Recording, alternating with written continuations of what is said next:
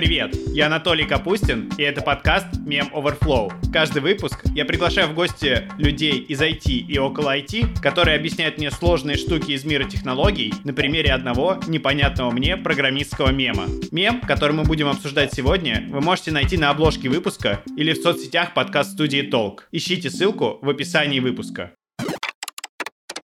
Сегодня у меня в гостях Даня Трабун. Даня, привет. Привет. Даня – медиа-менеджер, продукт лид Яндекса и исследователь цифровых явлений, как он себя называет. Что все это значит? Медиа-менеджер, исследователь цифровых явлений – это как? Три этих странных регалий на самом деле рассказывают о трех этапах моей жизни. Медиа-менеджер – это когда я работал в медиа и сначала был журналистом, автором, потом был главным редактором. Продукт лид Яндекса – это то, где я сейчас, и это означает, что я занимаюсь продуктами в Яндексе. Третий – исследователь цифровых технологий – это, по-моему, по-моему, то, что я делаю у себя в блоге. То есть, если есть какая-нибудь штука интересная, типа 3D одежды, то я лезу в этом разбираться. А так как обычно не так много людей лезут разбираться в не очень понятные и никому не нужные штуки, это становится любопытно. И ты становишься амбассадором сразу. И это сразу называется амбассадоры. Меня зовут рассказать о том, как я купил цифровую одежду, что мне кажется довольно забавно, потому что, наверное, конечно, гораздо круче звать тех, кто ее сделал. Но тех, кто ее сделал, тоже зовут, например, Регину Турбину, которая, собственно, занимается цифровой одеждой в России. Одна из. А сейчас я опишу мем. Меня сразу, знаешь, какой вопрос возник? Мне кажется, мой мем недостаточно программистский. Как ты думаешь?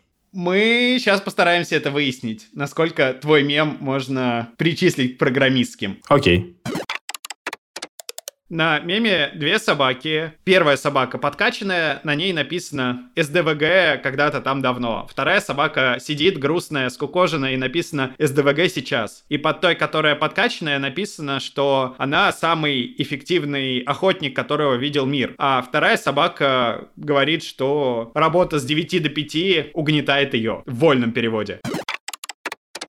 Но мне кажется, тут как раз мем про то, что раньше люди с СДВГ могли сворачивать горы, а сейчас не могут встроиться в какое-то привычное течение мира, которым управляют нейротипичные, так скажем, люди. Скажи, стоит ли рассказывать об Origin как бы этого мема или не надо? Как лучше? Я думаю, что если расскажем, хуже не будет, точно. Короче, вообще есть долг вот как бы долг — это такая сибуина, которая базовая мемная собака. В честь которой назван Dogcoin. Да, да, в честь... Вот, спасибо тебе большое. В честь которой назван Dogcoin, на котором хайпит Илон Маск, или они хайпят на Илоне Маске, ну, короче. И у этого Dog есть свой лор. Лор — это вселенная, правильно? Да-да-да, абсолютно. Свои типажи собак. Вот как бы слабая собака, Чимс, это в какой-то момент в 2017 году сфотографированная жалкая сибуина Карину, которая выглядит так, как будто хочется ее обнять. И сам мем, именно это сравнение, он появился в прошлом году. Что мне нравится в этом меме, когда я вижу его, я понимаю, что я сразу вижу две части себя. Знаешь, или две части любого человека сегодня. Вот эту жалкую часть и вот эту вот сильную часть. И если говорить про, ну, некую там, ты сказал нейротипичность, да? Ты так назвал это? Да, да, да. Я даже не знаю, что больше сегодня нейротипичность. Вот эта расхераченность по полюсам, знаешь, когда ты или король, или ты хочешь умереть. Или нейротипичность — это как бы некая конвенциональная нормальность, когда ты где-то между сильной и слабой собакой. А почему ты выбрал тогда мем именно про СДВГ? У тебя есть СДВГ или как-то ты относишь себя там к людям с проблемами с вниманием. Вообще мем-культура, мне кажется, породила большое количество людей, которые на- стали наделять себя диагнозами. Абсолютно, да. Ты можешь расшарить мем, и как бы ты себя причислишь к какой-то идентичности, к какому-то сообществу. Но, наверное, это не совсем что ли, правильно. Поэтому я скажу так. Мне этот мем на каком-то ощущенческом уровне очень понятен, и я его там осознаю. И явно у меня с вниманием бывают проблемы, но как бы я не готов во имя, во-первых, людей с СДВГ и во имя себя как-то себя просто так называть, просто потому что, знаешь, мне захотелось. Я бы хотел затронуть такую тему, насколько в IT и около IT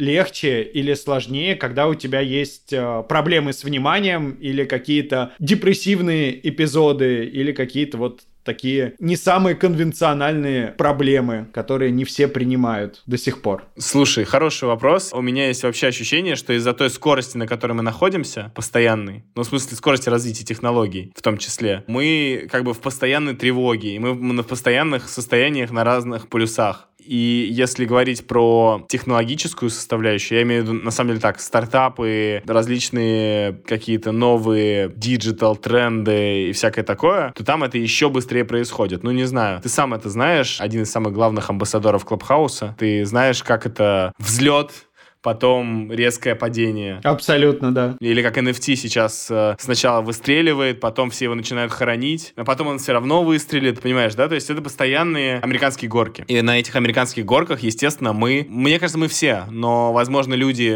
в сфере технологий, в среде технологий, сильнее, мы все время то находимся в состоянии невероятной подавленности, то невероятного подъема сил. То есть, по сути, мы похожи на таких колонизаторов, которые все время находят новую землю, что-то начинают на ней делать, и она начинает постепенно уходить под воду.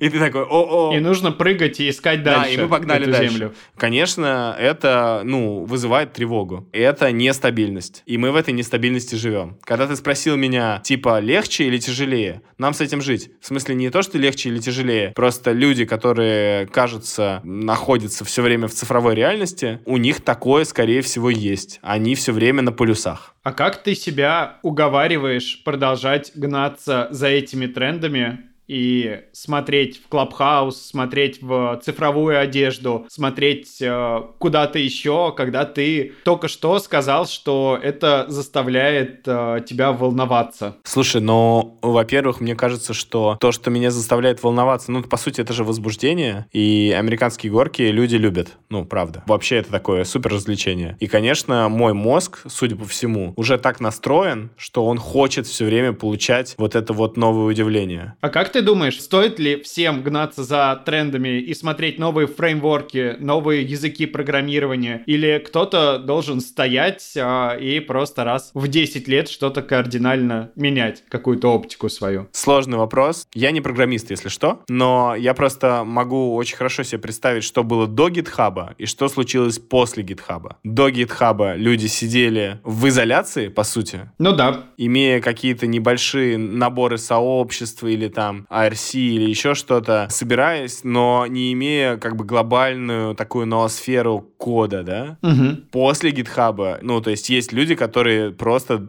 дрочат на GitHub, которые сидят вечерами и смотрят, что там на GitHub. И это как бы для них норма. Отвечая на твой вопрос, нужно ли всем это? Нет, всем ничего не нужно. Слава богу, я не тот человек, который такой, так, всем нужно срочно встать сейчас и пойти э, надевать цифровую одежду. Исследовать пять новых да, вещей. Да, исследовать пять новых вещей и скачивать Clubhouse на Android. Нет, я не такой человек, и поэтому, ну, каждый делает, что хочет. Более того... Поэтому не скачивайте Clubhouse на Android, Clubhouse уже, уже умер. Но я про то, что на самом деле, если кто-то умеет замедляться или кто-то медленный, знаешь, я встречаю людей в digital е, в IT, но, наверное, я медленно встречаю людей среди шрифтовиков, например. Шрифтовики тоже нужны, если что, в IT. Ну, понятно почему. Потому что сервисы не могут существовать без типографики. Некоторые из них медленные. Ну, в смысле, некоторые из них не меняют все по сто раз на дню. А дизайнеры, например, ускорились. Или самое простое, знаешь, наверное, инструменты коммуникации. Потому что они про всех, да, они и про разработчиков, и про дизайнеров дизайнеров, и про менеджеров. Slack, Telegram, что там еще было? Короче, Mail.ru агент. Ну, конечно, конечно, Mail.ru агент, естественно. Но на самом деле прямо сейчас есть большое количество каких-то мессенджеров, и есть люди, которые все время переходят на новые мессенджеры и на новые штуки для того, чтобы эффективно работать. Мы все такие сейчас. По сравнению с тем, как было 20 лет назад, мы невероятно быстро меняем инструменты. Не знаю, хорошо это или плохо. Так есть. Тогда такой вопрос, который у меня напрашивается. Как тогда не превратить свою жизнь постоянно в поиск каких-то инструментов, чтобы эффективнее работать? Как ты для себя эту проблему решаешь? Классный вопрос. Я бы тебе ответил так. В компьютерных играх есть жанр RPG, где ты выбираешь некую группу людей. И эта группа людей — это люди с разными характеристиками. Есть маг, который лечит, есть лучник, есть Варвар. Когда ты меня спрашиваешь, типа, а как сделать так, чтобы работать, а не выбирать инструменты для работы, я отвечу тебе так. Возможно, ты в этой группе человек, который выбирает инструменты для работы. И как сделать так, чтобы быть эффективным, условно, если мы в ачиверской как бы нашей эпохе говорим, найти группу, в которой есть люди, которые делают руками, и есть люди, которые делают что-то еще. На самом деле выбирать инструменты для работы не такой плохой скилл. Это вообще важная штука. Ну, то есть такой человек в вашей группе нужен. Просто если у тебя группы нет, тогда есть проблема. Допустим, я там человек, который понял, что я нахожу классные инструменты для работы. Я знаю, где посмотреть все фреймворки, я знаю, где какие-нибудь новые рецепты для кирок в Майнкрафте узнать, знаю про цифровую одежду, как мне искать и как мне найти то место и ту группу людей, которым вообще это нужно? Я, например, когда понял, что я хочу делать цифровые кроссовки, а это странная штука, сразу скажу, но она меня очень занимает. Ну, digital кроссовки, вот я хочу делать. Мне нравится творчество. У меня есть идеи. И мне всегда вдалбливали, что идеи ничего не значат, пока их не реализуешь. То есть мне прям говорили, ну, у тебя много идей, но не сделаешь, нет. Ну, тогда их нету. Чем мне не говорили раньше, это то, что вообще-то эту идею может реализовать другой человек. Ну, в смысле, я могу ему ее заказать, или мы можем сделать вместе в коллабе. И у таких э, людей иногда их штырит от того, что к ним пришли с идеей. Иногда им круто реализовать какую-то штуку, которую им предложили реализовать. Они любят херачить. Ну, в смысле, они мега профики в 3D. То есть они делают свое какое-то, им приходят, говорят, слушай, смотри, какую взрывающую мозг штуку я придумал. Он говорит, или она, вау, слушай, давай сделаем. Вот, кстати, про сильную и слабую собаку. Это же вообще интегральный мем. В смысле, это мем про цельность. Бываю я сильная собака, а бываю слабой. А на самом деле это про то, что я и сильная, и слабая собака одновременно, не только я, и ты тоже. И в этом смысле сидишь и думаешь, какой же я странный человек. Люблю выбирать, находить находить новые инструменты. У меня есть куча идей, и я разбираюсь по ощущениям в трендах, но что-то как бы не умею в программу Cloud 3D и Marvelous Designer. Да блин, есть куча народу, которые любят Cloud 3D и Marvelous Designer и умеют там дофига всего, и к ним только приди сделать что-нибудь вместе. Вот вы соединились, и на самом деле твоя слабая черта стала сильной, потому что, ну, им это тоже нужно. Вот так ищешь группу. Как искать группу? Спросить, хочешь сделать? Тебе говорят, да, давай. Есть, ну, разные мнения, мнение, но одно из мнений — это то, что нужно прокачивать свои сильные черты. Знаешь, вот есть люди, которые, типа, вот моя сильная черта такая, но я ее не ценю, потому что... Почему? Да потому что мне с самого детства говорят, что моя сильная черта — говно. Вот. Но на самом деле это моя сильная черта, и я ее могу прокачивать. Знаю ее слабые стороны, естественно. Если я буду прокачивать что-то, что мне вообще не близко, то я, скорее всего, потрачу просто на это гораздо больше ресурсов. Ты говорил про Clubhouse, ты говорил про NFT, про цифровую одежду. Возможно, люди, которые сейчас послушают наш подкаст, э, зададутся вопросом, что будет дальше, куда смотреть, что читать, на что бы ты людям посоветовал обратить внимание в будущем? На первый взгляд это покажется скучной темой, но я очень советую посмотреть еще раз. Это называется экономика креаторов. Что на самом деле меняется сейчас и в ближайшее время сильно изменится? Изменится инвестирование в людей. То есть если раньше было инвестирование в компании и там в бренды и не знаю еще во что-то, в целые какие-то направления бизнесов, то теперь инвестирование в людей все больше и больше развивается развивается. Понятно, что есть Patreon, как такое, ну, самое базовое инвестирование в людей. Платишь деньги, он тебе дает что-то еще. Но в ближайшем будущем можно будет себе представить, что ты инвестируешь в набор людей, в 50 креаторов, как в стартапы. Один из креаторов выстрелит, ты получишь свои дивиденды, настоящие бабки. И почему это может случиться сейчас, раньше не могло случиться? Потому что у нас есть интернет и потому что у нас есть блокчейн. То есть, по сути, у нас есть прозрачная возможность проверить все транзакции каждого условного креатора, например. То есть, есть гарант того, что он тут с тобой и что в него, например, вкладывали другие. Как-то так. Вот на это надо смотреть. Грубо говоря, блокчейн, реализация Dream Team House, TikTok House Ярослава Андреева чтобы э, приземлить это на землю, чтобы людям, наверное, было попонятней. Абсолютно, только в Dream Team House инвестирует только Ярослав Андреев, а в Dream Team House 2022 инвестирует ты, я, еще кто-то, и когда Даня Милохин получает контракт со Сбербанком, мы получаем наш процент. Я слышал, что и образование сейчас тоже идет в сторону процента с будущего дохода, и как раз в инвестиции в людей вот с этой стороны. Да, абсолютно. Ну, это очень большая тема, и классно, что ты ее затронул. Я часто думаю про себя, ну, я вообще не экономист, не разбираюсь в этом. Просто почитать, посечить, ребята, я прям советую, это прикольно. И мне кажется, что с этим будет сейчас очень много стартапов новых э, связано, а там, где стартапы, там появляются новые клабхаусы, и на несколько месяцев веселья. А то и пару лет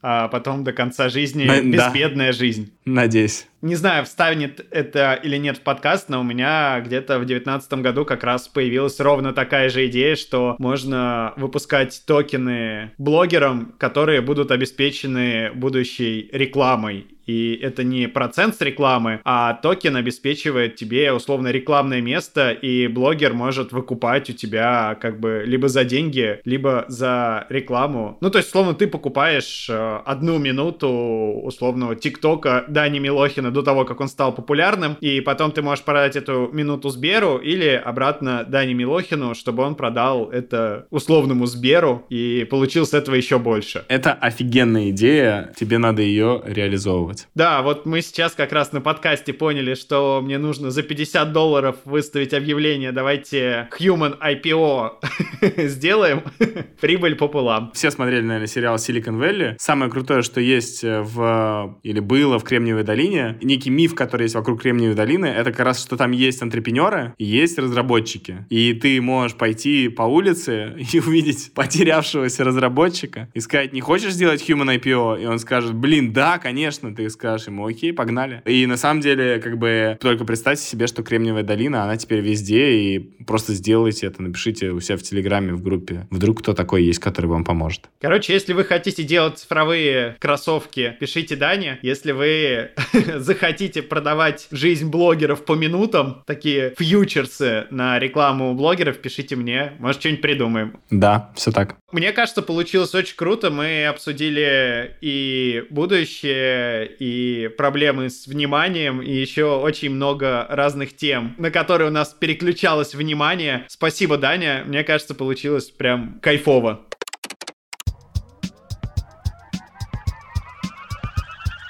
Обращение к нашим слушателям пишите, пожалуйста, комментарии под нашими выпусками. Это правда важно, чтобы мы получали обратную связь и понимали, насколько сильно у нас скачет внимание в эпизоде, насколько вам нравится мой голос и вообще, насколько вам нравятся наши гости, наши мемы и наш подкаст. А также ставьте звездочки и делитесь подкастом с друзьями. Встретимся с вами на следующей неделе. Пока!